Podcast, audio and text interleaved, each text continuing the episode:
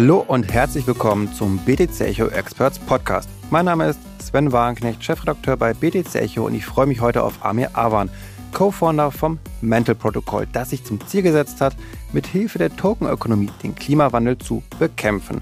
Unter dem Stichwort ReFi, was für Regenerative Finance steht, soll eine neue Art von Finanzsektor entstehen. Anstatt kurzfristiger Profit durch Ausbeutung von Mensch und Natur sollen Wirtschaftsmodelle gefördert werden, die man als nachhaltig einstufen kann.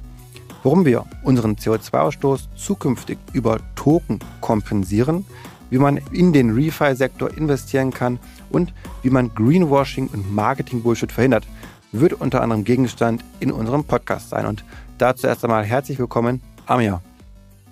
Hallihallo, lieber Sven. Vielen Dank, äh, äh, mich hier begrüßen zu dürfen. Freue ich mich sehr. Habe viel von euch gelesen und viel über den Markt erfahren. Also vielen Dank für eure tolle Arbeit an das ganze BTC Echo Team. Das freut mich zu hören. Deswegen werden die Fragen aber nicht nett, Armin, nur weil du jetzt so nett anfängst. Ähm, daher erstmal zum Einstieg, bist du Klimaaktivist? Kettest du dich an Schienen oder wie kommt es jetzt, dass du dich für klimaneutrale Blockchains einsetzt? Nee, das ist eine gute Frage. Also ich habe einen BWL-Hintergrund, habe hier in Frankfurt-Oder studiert, in der Nähe von Berlin, dann auch in Münster, ähm, habe dann äh, die Welt der Blockchains entdeckt, habe meine Promotion abgebrochen, in der ich die ein bisschen durchleuchtet habe. Und ähm, die Blockchain-Technologie sucht nach Anwendungsfällen. Das war von Tag eins an klar. Ähm, wo macht es am meisten Sinn? Wo setze ich das durch? Daher ist es eine besondere Freude, ähm, jetzt ein paar Jahre später, äh, ja, vor zwei Jahren haben wir mit Mental Protocol angefangen. Also hier wirklich in die, in die Intersection Klima und Krypto reinzugehen. Ähm, wir können gerne darüber sprechen, warum die Blockchain gerade bei äh, klimarelevanten ähm, Themen besonders viel Sinn macht. In Kürze der Würze, es bringt Transparenz, Automation, Security und Liquidität in einen Markt rein, zum Beispiel den CO2-Zertifikatsmarkt, der sehr ineffizient ist, den es nur seit 20 Jahren gibt und der ähm, sehr viel, sage ich jetzt mal, ähm, sehr viele Fehler noch hat und Trust-Issues hat. Also daher, ähm, ja, die Blockchain-Technologie dafür zu nutzen, da haben einige Investoren schon drauf gebettet. Flow Carbon, unser Lieferant, hat 70 Millionen eingesammelt. Ähm, und äh, so gibt es auch andere Tokenizer von CO2-Zertifikaten, die diese ja, ganze Liquidität, Automation, Security der Web 3.0 äh, Technologie in diesen ineffizienten CO2-Markt gibt. Ich sehe schon viele Anwendungsfälle, aber die wollen wir auch später auf jeden Fall noch sprechen, wie das spannend sein kann, eben aus Anwendungsseite oder Investorensicht. Aber jetzt nochmal vielleicht zu den, zu den Basics nochmal zurück. Jetzt haben wir ja vor allem Proof of Stake auch jetzt bei Ethereum. Also eigentlich ist ja der Sektor schon relativ grün. Okay, wir haben Proof of Work bei Bitcoin, aber sind diese Anstrengungen dann auch überhaupt noch nötig, wirklich da jetzt äh, versuchen, gerade die, die, die Blockchain-Protokolle selbst nochmal, sage ich jetzt mal, klimaneutral zu bekommen? Genau, nee, das ist eine tolle Frage. Also wir haben ausgehend von der Klimakrise, der größten existenziellen Bedrohung für die nächsten Generationen folgenden Lösungsvorschlag auf der Welt vorbereitet, worauf sich alle, alle halten sollen. Einmal den CO2-Fußabdruck individuell als Organisation oder als Individuum zu reduzieren Step One. Step Two ist the non-avoidable carbon footprint, also den CO2-Fußabdruck, den du nicht ver, ähm, äh, ja, umgehen kannst. Ähm, den musst du berechnen und den musst du offsetten, kompensieren durch zum Beispiel den Kauf eines CO2-Zertifikats, welches wiederum ein Geldzufluss für environmental friendly projects, also für Naturschutzprojekte bedeutet. Das heißt, es ist nicht damit ähm, genug getan, den CO2-Fußabdruck drastisch zu reduzieren, sondern es gilt, äh, den ja, äh, Non-Avoidable Carbon Footprint zu kompensieren und hier Geldflüsse für diese Environmental Projects zu gewährleisten. So entstehen Geschäftsmodelle oder auch Investorenflüsse in environmental friendly projects. Wenn man sich den Markt des CO2, der CO2-Zertifikat anschaut, wie klein der noch ist, wird einem bewusst, dass da noch was kommt. Okay, ich verstehe jetzt richtig. Das heißt, wir müssen alles daran setzen, auch wenn es weniger CO2 verbraucht, der Sektor insgesamt immer grüner wird, geht es darum ja auch alles, was man vermeiden kann, eben zu vermeiden. Und wenn wir halt auch bei Proof of Stake noch mehr Klimaneutralität hinbekommen, dann müssen wir halt diesen Versuch eben auch wagen. Das ist, glaube ich, dann der entscheidende Punkt. Aber ist es nicht dann auch so ein bisschen von der gesamten Branche der Versuch, sich aus der regulatorischen Schusslinie zu ziehen? Denn wir wissen ja alle, auch in der EU-Kommission wird stark darüber diskutiert, gerade eben Kryptowährungen nach ihrem CO2-Ausstoß nach ihrer Klima, äh, ihrem Impact zu bewerten, einzujustieren, dass man hier auch, ich sag mal, aus einer gewissen cleveren Sicht heraus versucht zu sagen, wir sind proaktiv, wir sind grün, also hört uns auf zu regulieren oder zu stark zu regulieren. Das ist ähm, sicherlich auch, sage ich jetzt mal, eine, eine offene Flanke, die da aufgeworfen wurde. Hier diese Klimafragen bezüglich Bitcoin und anderen Kryptowährungen. Ähm, das ist vielleicht ein Faktor, der, äh, sage ich jetzt mal, beschwichtigend wirken soll. Ähm, man, man sieht auch, dass selbst Krypto ähm, dem, dem Druck der Naturschutzperspektive nicht gewachsen ist und da eben vom Proof of Work zu Proof of Stake wechseln soll, obwohl da die Security ähm, vielleicht äh, ein bisschen darunter leiden kann, oder? Das sind verschiedene äh, Ängste gewesen hier. Ähm, grundsätzlich ähm, gilt es noch einen Punkt äh, hier anzubringen. Solange Bitcoin hier den Kurs angibt, den Finanzkurs angibt, kann kein Avalanche, kein Binance Smart Chain, kein Polygon sagen, dass die einen kleinen CO2-Fußabdruck haben. Sehr unwahr dann. Also daher gibt es noch den Bitcoin-Fußabdruck auch noch zu berücksichtigen, auch wenn man äh, ein Proof-of-Stake-Konstrukt ähm, hat, solange da noch eine finanzielle Verwicklung drin ist.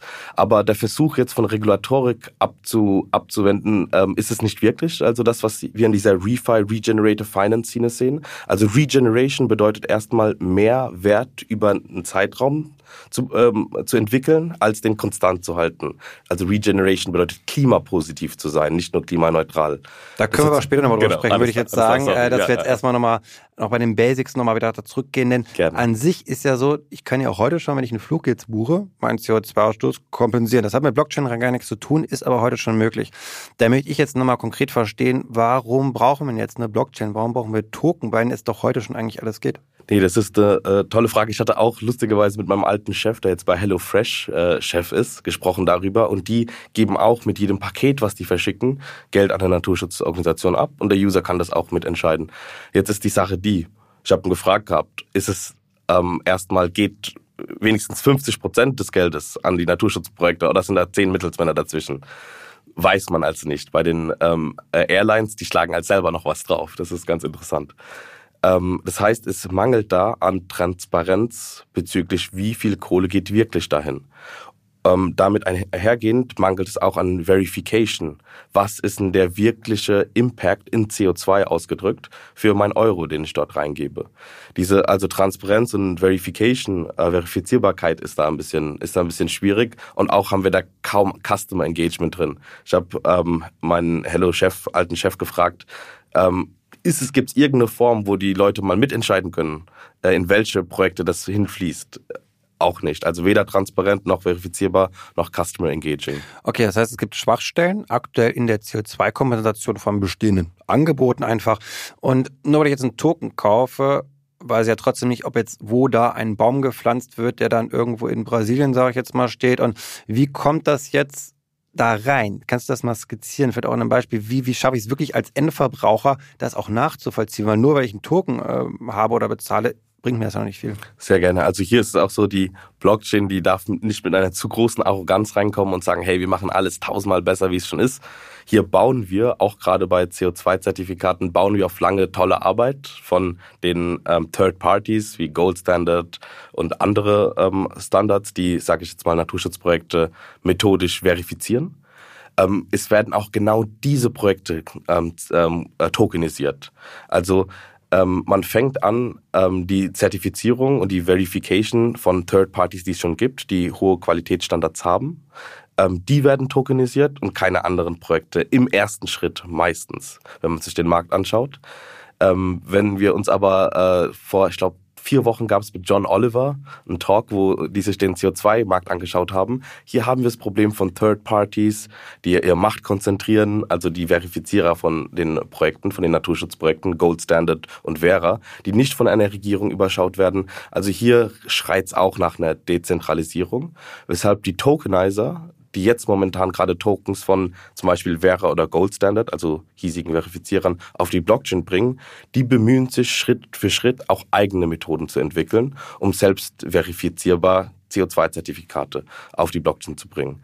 Also die Verifizierbarkeit wird ähm, ähm, die insbesondere wird hier die Liquidität also wir haben jetzt einen liquiden Markt, wo wir diese CO2-Zertifikate kaufen können. Es kommt nicht einer daher auf dem, äh, mit einem Zettel, wo drauf steht 10 Tonnen CO2 eingespart. Herzlichen Glückwunsch. Also wir nutzen schon diese verifizierbaren CO2-Zertifikate, die bestehen, auf einen liquiden, securen, automated Blockchain-Markt. Das ist hier der Vorteil. Mit Price Discovery Ähm, also und es geht jetzt, ja. um sozusagen die Kette nachzuvollziehen, weil es sind ja viele Mittelsmänner dazwischen, bis am Ende derjenige, der den Baum pflanzt, sage genau. ich jetzt mal in Südamerika. Und da kann es eben hilfreich sein, durch einen Token immer durch den Stempel auf der Blockchain da eben auch eine Nachvollziehbarkeit zu haben. Trotzdem gibt es Schnittstellen zu Menschen. Ja. Am Ende, die müssen ja trotzdem immer noch agieren.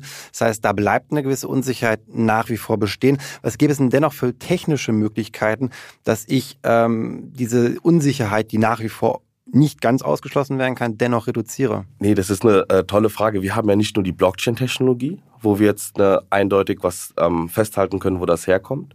Wir haben ja jetzt auch Big Data. Wir haben Machine Learning, AI. Ähm, wir arbeiten äh, spezifisch auch mit Partnern, die ähm, helfen, sage ich jetzt mal, die CO2-Zertifikats Naturschutzprojekte zu überwachen äh, durch Big Data, durch Machine Learning, um dann auch in Echtzeit feststellen zu können, gibt es den CO2-Impact wirklich, der hier verkauft wurde.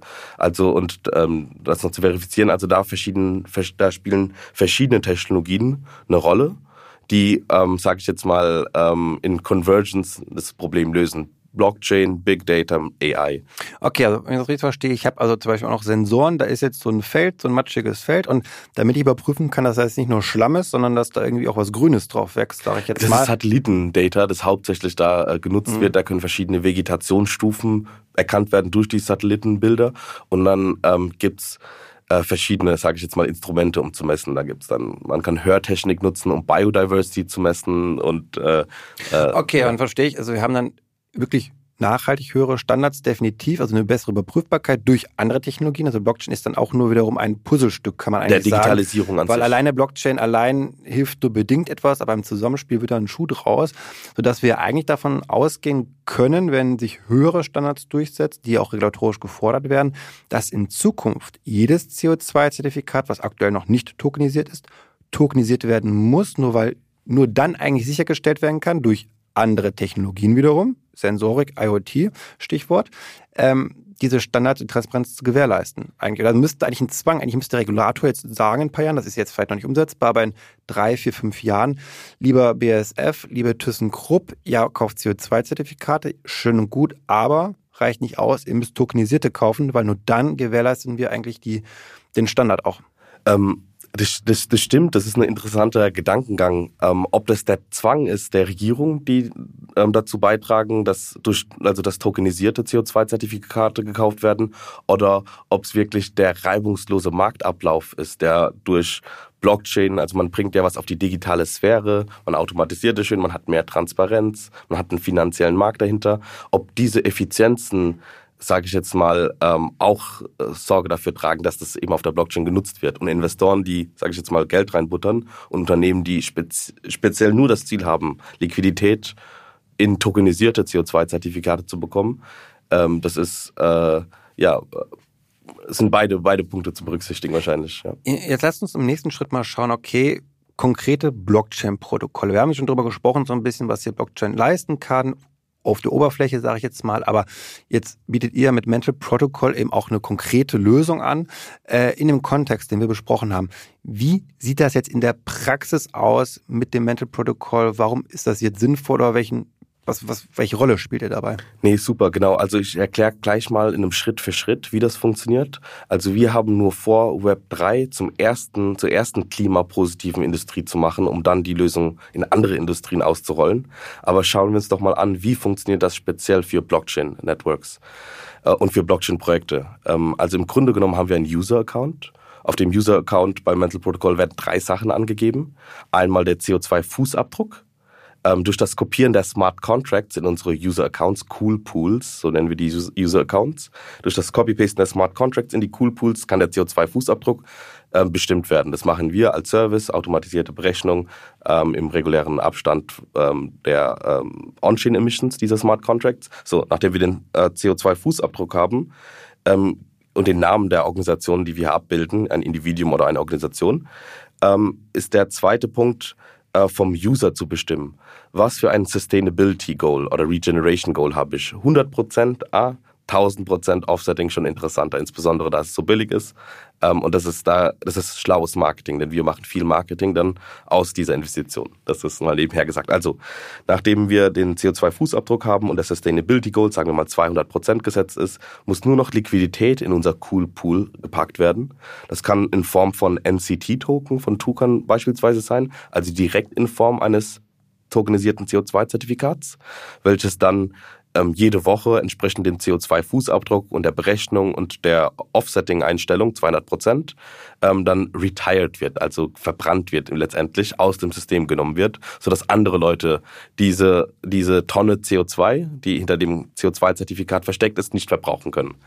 Ähm, eine andere Möglichkeit ist, dass wir, also wir werden auch mit DeFi integrated sein, wo wir dann ähm, das Geld, was in unser Cool Pool gepackt wird, nicht anfassen und dann nur das Interest, was ähm, über DeFi möglich ist, ähm, nutzen, um CO2-Zertifikate zu kaufen ähm, um entsprechend dann unseren Kunden Klimapositivität oder Climate Neutrality anbieten zu können. Okay, also es gibt dann eine Art selektive Auswahl durch euch, sage ich mal, durch geprüfte Partner, nenne ich das jetzt ja. mal. Aber wenn ich jetzt sage, auch als Kryptounternehmen oder ich hantiere halt mit Token, jetzt um im Web 3 zu bleiben, ich möchte jetzt ja, eben grün sein, das ist mir wichtig vielleicht auch, ob es jetzt Marketinggründe sind oder intrinsische Gründe, dass ich einfach überzeugt bin, auch aus dem Idealismus heraus zu sagen, ja. ich möchte CO2-neutral sein, dann kann ich zu euch kommen. Ihr bietet dann eben diese Tokenlösung an, dass ich das eben auch nachvollziehen kann, dass das alles sich schon in die bestehende Web3-Infrastruktur auch integriert, eben ohne die ganzen, ja, ich sag mal, äh, Schmerzen der analogen Welt dann irgendwie, dass man das dann bekommt.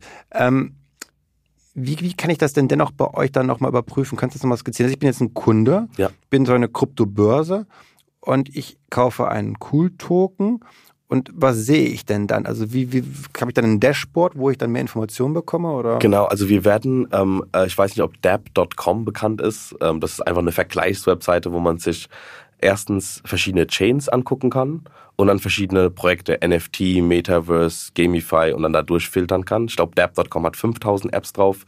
Wir werden auch eine große Anzahl an Dapps als Default schon bei Mental Protocol haben, um nur den CO2-Fußabdruck zu zeigen. Und wir zeigen die most climate positive projects at the top and the least climate positive projects at the bottom, so to say. Ähm, also so ähm, findet man sich auf Mental Protocol idealerweise, wenn wir auch schnell. Also ihr pokert damit, dass dann auch im Ökosystem gesamt einfach ein Zugzwang herrscht, genau. einfach um sich halt oben listen zu lassen, um nicht dieses Ausschusskriterium zu haben, sagen, oh, um halt alle Punkte zu erfüllen, sag ich mal, im grünen Häkchen müssen wir halt das auch gewährleisten und da seid ihr dann halt ein Anbieter, der das eben ermöglicht. Genau, genau. Also die, die, die, äh, also ich komme ja, ich habe ja einen Marketing- und Business-Hintergrund und wenn ich mit einem Marketier rede, der ein Marketingbudget hat ähm, der das Geld irgendwo, und wie in Krypto wissen wir, äh, wie da das Geld äh, für Festivals und etc. zur Verfügung steht. Ähm, Wachstum ist wichtig. Aber wenn ein Teil des Marketingbudgets nicht in Carbon Credits zum Offsetten dieser Veranstaltung gesteckt werden kann, obwohl wir das sehr gut marketen werden, dann, dann ist es vielleicht ein falscher Marketier auf der anderen Gegenüberseite. Also so aggressiv sage ich das jetzt mal. Ja. Ähm, macht es auch Sinn, tolles Marketing zu machen mit tollen, transparenten, verifizierbaren und Customer Engaging äh, ja, ist ja auch legitim, wenn es am Ende für eine gute Sache dienlich ist. Warum genau. nicht als irgendein Schrottmarketing genau, zu machen, weil genau. eher ein Schaden entsteht, weil so ich irgendwelche äh, Broschüren drucke oder Merchandise irgendwie raushaue, der teuer oder umweltunfreundlich produziert wird und dann eh in der Mülltonne landet, sage ich jetzt mal, genau. ist das sicherlich das bessere Marketing. Und jetzt grundsätzlich das Thema Investment interessiert ja viele bei uns auch und äh, immer mehr kommt der CO2-Markt da auch in den Fokus. Jetzt allgemein losgelöst jetzt von dem, was wir besprochen haben, wie kann man denn heute schon in diesen CO2-Markt investieren? Ist das aus Investorensicht überhaupt interessant, weil der ist der groß genug auch der Markt? Genau, also ähm, letztes Jahr war der ähm, Markt sieben Milliarden. Ähm, wir sprechen hier vom Mandatory Carbon Credit Market and Voluntary Carbon Credit Market. Mandatory ist hier von den Gesetzgebern ähm, wird hier Druck gemacht und wird gesagt, okay, Volkswagen, du darfst nur so und so viel ähm, CO2 ausstoßen, alles darüber musst du kompensieren durch den Kauf von CO2-Zertifikaten. Der Voluntary Carbon Credit Market ist um 50 Prozent gewachsen, äh, um 100 Prozent gewachsen in einem Jahr. Ähm, also das baut auf Dringlichkeit auf und hier stehen Unternehmen wie Google und Microsoft dahinter und ganz viele andere, die sich zur Carbon Neutrality verpflichten. Und ähm, dadurch entsteht eine Käuferseite im Markt. Das heißt, wir haben langfristiges Käuferverhalten von CO2-Zertifikaten zu äh, ähm, ähm, erwarten. erwarten ja. Genau. Und ähm, daher geht man davon aus, dass der CO2-Zertifikatsmarkt auf 200, nur der CO2-Zertifikatsmarkt, und es gibt Biodiversity Credits, Water Credits, Renewable Energy Credits, Soil Credits, Schlag der, also viele verschiedene Sachen. Ähm, wenn wir uns nur den CO2-Zertifikatsmarkt anschauen, liegen wir bei 200 Milliarden von 7 Milliarden bei 2050 und bei 2030 gehen wir von also einem Anstieg auf 50 Milliarden mhm. ähm, aus. Das heißt, ähm, wir haben hier einen riesen Bedarf, den wir sehen, wenn wir die CO2-Ziele der Unternehmen uns anschauen, die global schon auf, also stark kommuniziert worden sind. Ähm, und daher geht man auch von, aber den, den, den Supply, den wird es nicht so schnell geben. Sprich, der muss, der zieht dann nach, nach einer gewissen Zeit. Das heißt, ähm, hier können wir in so einen Supplier-Market kommen, wie es auch bei der Corona-Krise mit den Masken war, wo die sich aussuchen konnten, wo die es hinverkaufen. Ähnlich auch hier. Mhm. Und da erwarten wir dann auch entsprechend einen Preisanstieg. Okay, also relativ kleiner Markt, muss man sagen, weil 7 ja. Milliarden, finde ich, ist jetzt nicht sonderlich viel für genau. so etwas. Aber natürlich immer mehr Industrien werden gezwungen, auf einmal CO2-Zertifikate zu, zu kaufen, wenn sie denn weiter ausstoßen oder mehr ausstoßen. Die Maßstäbe werden immer weiter runtergesetzt. Das heißt, was die ausstufen dürfen, wird eher runter als hochgesetzt, logischerweise. Das heißt, dadurch entsteht natürlich ein regulatorischer Zugzwang eben zum Kauf dieser Zertifikate oder natürlich ganz nachhaltig zu sein. Das geht natürlich auch, dann brauche ich keine CO2-Zertifikate kaufen. Das ist natürlich so mal spannend. Ähm, welche Möglichkeiten gibt es denn heute? Also ich kann ja schon auch so äh, Zertifikate handeln am Markt. Ne? Also glaubst du einmal von dem bestehenden Markt, was gibt es da vielleicht auch Neues, eben durch, durch, durch Token, vielleicht auch durch Blockchain, dass man da auch das im Portfolio mit als eine Säule ja eben aufbauen kann einfach? Stimmt, ja. Eh, also das ist ein, ist ein interessante Punkt. Ähm, eine der Gründungsideen hinter Menthol war, weil es so schwierig war, diese Zertifikate zu kaufen. Es war also, it was a hassle, so to say. Und ähm, deswegen haben wir, machen wir das auch sehr einfach mit Mental und mit tokenisierten CO2-Zertifikaten. Also auf dem herkömmlichen Markt war das schon anstrengend, schwierig, qualitätsmäßig musstest du gucken, ob du was Gescheites hast oder nicht. Dann der Kauf war schwierig mit KYC und alles. Da hat es teilweise Wochen gedauert. Also von, von einem vor Krypto. Und jetzt kannst du hingehen und kannst auf Uniswap kannst du dir einen NCT-Token kaufen, was äh, dieselben Standards wie ein, äh, also wie von wie dieses äh, vom, von einem langen Kaufprozess. Das heißt, ihr wird einfach viele Anbieter geben in Zukunft, also euch, aber auch noch viele andere, die eben solche Dienstleistungen anbieten, solche Token. Das heißt, wenn ich jetzt darauf wette, CO2-Preis wird insgesamt steigen und diese Unternehmen oder auch Protokolle machen einen guten Job dabei, sind effizient, können sich am Markt behaupten, dann werden diese wahrscheinlich auch diese Token dann äh, haben eine gute Perspektive zumindest. Ähm, wie gesagt, natürlich ging es immer das Management ist das, ab, was der Markt dann, sagt gerade, ja. Klar, natürlich auch äh, Unternehmen werden auch scheitern, viele auf jeden Fall. Das, das kennt man ja aus dem Kryptobereich. Also ähm, da kann man natürlich noch nicht sicher sagen, wer sich da durchsetzen wird am Ende. Aber dass der Markt spannend ist, auch vielleicht zur Spekulation oder auch zum langfristigen Investieren, glaube ich, das kann man auf jeden Fall schon mal sagen, dass man es auf dem Schirm hat auf jeden Fall. Denn ich denke auch, dass dieser Sektor Refi, über den wir jetzt dann auch nochmal sprechen können, der ist ja nicht mehr wegzudenken. Das ist die Zukunft. Wir alle wissen, da ist ein großer globaler Druck äh, der Nachhaltigkeit. Ob es jetzt sogar BlackRock ist, größter Vermögensverwalter der Welt, der sagt, wir wollen das Thema ESG fördern. Das ist halt ein Standard und wer da nicht mitmacht, der hat ein Problem, hat gesagt. Also, also die, die, haben gesagt, die next, next 1000 Unicorns are climate tech, hat, hat er letztes Jahr schon gesagt. Genau, also das heißt, und die sitzen ja auf den Bilanzen von allen Unternehmen da ist weltweit. Also auch das große Geld ist dahinter, die Staaten sind dahinter. Also sollte man als Investor, glaube ich, sich damit einfach auseinandersetzen. Auch wenn da, wie gesagt, viele Startups, glaube ich, scheitern werden. Ein paar werden erfolgreich sein, ein paar werden vielleicht Unicorn dann auch werden. Und ähm, nochmal Refi jetzt. Ich habe diesen Begriff ja. schon mal gehört, jetzt von dir habe ich ihn gehört. Ich hatte ihn letztens aber auch nochmal gelesen, einen ganz anderen Artikel, ähm, diesem Claim. Kannst du dir nochmal erklären, geht es jetzt nur um CO2 oder was meint dieses äh, Refi? Genau, genau. Also da schauen wir uns mal die Begrifflichkeit an. Erstmal Regeneration oder Regenerative. Kann auf einer Social Dimension verstanden werden, also was Gutes für die Umwelt tun, wo wir mehr zurückgeben als nehmen. Ähm, das, oder auch auf dem individuellen Level, äh, also das ist die Social Dimension, dann gibt es die Ecological Dimension. Und hier geht es darum zu sehen, okay, was machen wir denn hier mit der äh, guten Welt? Machen wir den Profit, indem wir die Erde zerstören, ohne dafür zu zahlen? Äh, das ist vielleicht eine Ecological Perspective darauf. Und dann gibt es eine Economic Perspective äh, for Regeneration. Und dann, wie gehen wir mit unseren Finanzmitteln um? Ähm, hier ist es hauptsächlich, sage ich jetzt mal einfach, ähm, wir haben Traditional Finance als, als Ausgangspunkt, wo es darum geht, so haben wir das auch in der Uni gelernt, in Frankfurt oder ein Unternehmen besteht nur, um Geld zu machen, und zwar unendlich lange. Das ist also eine Optimierung nach Cash. Ähm, und eine Accumulation of Cash, die als Ziel da ist. Dann haben wir jetzt Amazon gehabt, die haben gesagt, hey, eigentlich können wir langfristig viel mehr Value aufbauen, wenn wir customer-centric sind. Wenn wir uns also nicht mehr nur auf den Stakeholder, der, der dann schnell seine Dividenden bekommt, sondern auf den Kunden und ihm das beste ähm, Value zu bringen. Dadurch wird unser Stakeholder noch happier, weil wir noch viel mehr erreichen sozusagen.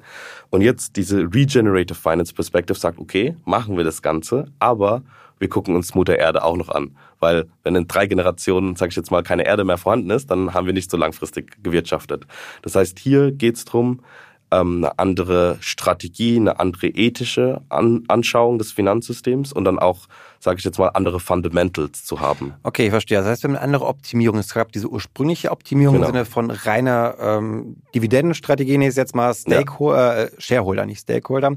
Äh, dann natürlich die Optimierung vielleicht hin zur Kundenzentriertheit, wie du sagst. Und das ist jetzt eine neue Optimierungsanstrengung, ja. äh, sage ich mal, hin zu Climber, weil es aber eben dann auch gefordert wird von der, den Konsumenten, von der Politik aber auch. Das heißt, ob ich es will oder nicht, habe ich mich mit dieser Optimierungsthematik, ich muss mich damit auseinandersetzen. Ganz egal, ob ja. ich dahinter stehe oder nicht. Ähm, da fand ich jetzt aber spannend, wir haben jetzt sehr viel über Klima gesprochen, CO2 als so den Hauptaufhänger sicherlich auch mit in unserem gesamten Gespräch, aber es geht dann auch um Menschen, um Social, das heißt, dass ich auch nicht eine Ausbeutung habe von Menschen, die jetzt, äh, ich sage jetzt mal, in Afrika irgendwo unter unwürdigen Bedingungen ausgebeutet werden, dass ich das auch. Goldschürfen. Goldschürfen ist so ein bekanntes Beispiel, in irgendwelchen Minen dann arbeiten, ganz, ganz schlimme, ja, kennen wir alle aus, aus Dokumentationen, wie schlimm das da ist auch wirklich. Das heißt, wie wäre denn hier auch noch ein Ansatz, ähm, Token auch dafür zu haben, um solche dann Lieferketten wahrscheinlich, könnte ich mir jetzt vorstellen, da zu überprüfen. Wie, wie wird das berücksichtigt? Genau, das wäre ein Punkt, das war tatsächlich, weil das war ein Case, äh, den kann man sich ja denken, sage ich jetzt mal, Provenance Tracking, ne? entlang der Supply Chain. Da habe ich tatsächlich einen Teil über der PhD, die ich abgebrochen habe, drüber geschrieben. Und dann wurde ich eines Besseren belehrt von, von verschiedenen Richtungen, was man noch alles Tolles machen kann. Ähm, die ähm, hier ein Punkt, was ich gerade nochmal äh, erwähnen möchte, durch die Refi oder durch die Tokenisierung, was ist die Hauptinnovation dahinter? Die Hauptinnovation ist, dass wir jetzt wie ein, ähm, dass wir eine tokenisierte Naturschutzprojekt haben, welches transparent und verifizierbar ist. Und wenn wir uns das als Lego-Stück vorstellen können und ähm, nochmal einen Schritt zurückgehen und sehen, okay, wir haben Economic Transactions, which hurt the environment. Ja, also jeder Kauf von einem Burger, jeder Autokauf, da ist immer ein negativer CO2-Fußabdruck dran. Jetzt können wir wie Lego einen positiven Impact da einbauen. Also wenn wir mit HelloFresh oder mit anderen Leuten sprechen, die was verkaufen, sagen wir, okay, in jeder Transaktion, nicht only on-chain transactions, wie wir da gerade anfangen mit Blockchain, but in each off-chain transaction you can build in automatically Positive Social and Climate Action. Jetzt bin ich ins Englische ab, abgedriftet. Das ist gut, das lässt sich manchmal nicht vermeiden. das stimmt, das stimmt. Also das ähm, ähm, genau diese Vorteile, dass man wie als Lego so ein verifizierbares Naturschutzprojekt überall einbauen kann, automatisiert, oder? Wir sind ja in der digitalen Welt unterwegs, können wir das selber auch für soziale Projekte machen. Ähm, und da es gibt 70 plus Impact Tokens, wahrscheinlich viel mehr, äh, die wir uns angeguckt haben, wo wir auch gesprochen haben, wo dann der Versuch ist, diese Effizienzen der ähm, Liquidität, der ähm, Security Automation, ähm, die, der, die den CO2-Zertifikatsmarkt zugutekommen, dass man das auch sozialen Projekten zugutekommt, wo dann hinter dem Token von mir aus ein Euro äh, Geld gespendet an Essen für äh, das, hungersbedürftige Leute. Was ich auch nicht vom, vom Flugzeug äh, buchen kenne, eben den Klimaabdruck, kann ich auch teilweise an SOS Kinderdörfer spenden, wenn ich jetzt auch irgendwas im Internet mal wieder kaufe auf irgendeiner Seite. Das heißt, das wäre dann der andere Button, der, das andere Häkchen, was ich setzen genau. kann. Das heißt, auch dafür können wir überlegen, wie können wir eben diese Transparenz der Tokenökonomie nutzen, um, ja, der Begriff jetzt Social Token wäre in dem Fall ein bisschen schwierig, weil da gibt's ja... Die Social NFTs, ja. Social NFTs, das wäre was ganz anderes nochmal. Da geht's ja um soziale Reputation, die richtig, ich dann tokenisiere richtig. in Social Token. Also jetzt Twitter auf Tokenbasis, darum geht's jetzt nicht. Das heißt, der Social Token ist dann mehr ein ein ethischer Token. Soziales Projekt, genau, was dahinter steht, Eine was Erklärung. tokenisiert wird, ähm, die man dann kaufen kann, wo man sich als Unternehmen, wir sprechen hier from Next Generation Corporate Social Responsibility, letztendlich. Die wollen sich nicht mit den sozialen Projekten und Environment-Projekten so tief aussetzen, weil die haben ja andere Aufgaben. Aber wenn wir das denen jetzt in schöner Weise auf dieser Web3 Palette anbieten, wo dann denn ihre Kunden auch noch mitbestimmen können, wo was genommen wird, ist es schon sehr interessant. Okay, das heißt, es wird noch viele neue Begrifflichkeiten sicherlich auch geben an, an Tokenarten, die dann eben das ja, Soziale auch dann nochmal betont, finde ich ganz spannend und ich glaube auch wichtig, dass man damit auch den Kritikern der Blockchain-Technologie zeigt, hey, wir haben einen positiven Impact. Wir helfen dabei, den Klimawandel zu bekämpfen. Wir helfen dabei, soziale Standards auf der ganzen Welt eben besser durchsetzen zu können, Transparenz zu schaffen. Ich glaube, das ist ein ganz wichtiges Signal, das noch ganz viele Menschen verstehen müssen hoffentlich auch werden, gerade in der Politik natürlich. Da, da ist es, glaube ich, noch nicht angekommen. Da wird das eben noch genau von der anderen Seite gesehen. Das ist sehr, sehr schade, aber ich finde daher ist auch wichtig, und da profitiert, glaube ich, der gesamte Sektor einfach, vor allem wenn es dann eben so ja, Projekte wie euch gibt, eben Menschen, die daran arbeiten, dass der Sektor einfach sich von der sehr guten Seite zeigt, eben, äh, ja, wie wir das auch alle haben wollen. In dem Sinne, ähm, viel Erfolg weiterhin und ähm, ja, ich hoffe, ihr habt auch ein paar interessante Einblicke gewinnen können. Wenn ihr Feedback zu unserem Podcast habt, dann schreibt uns auch gerne an podcast.btc-echo.de. Ich wünsche euch alles Gute und sage bis dahin zum nächsten Mal.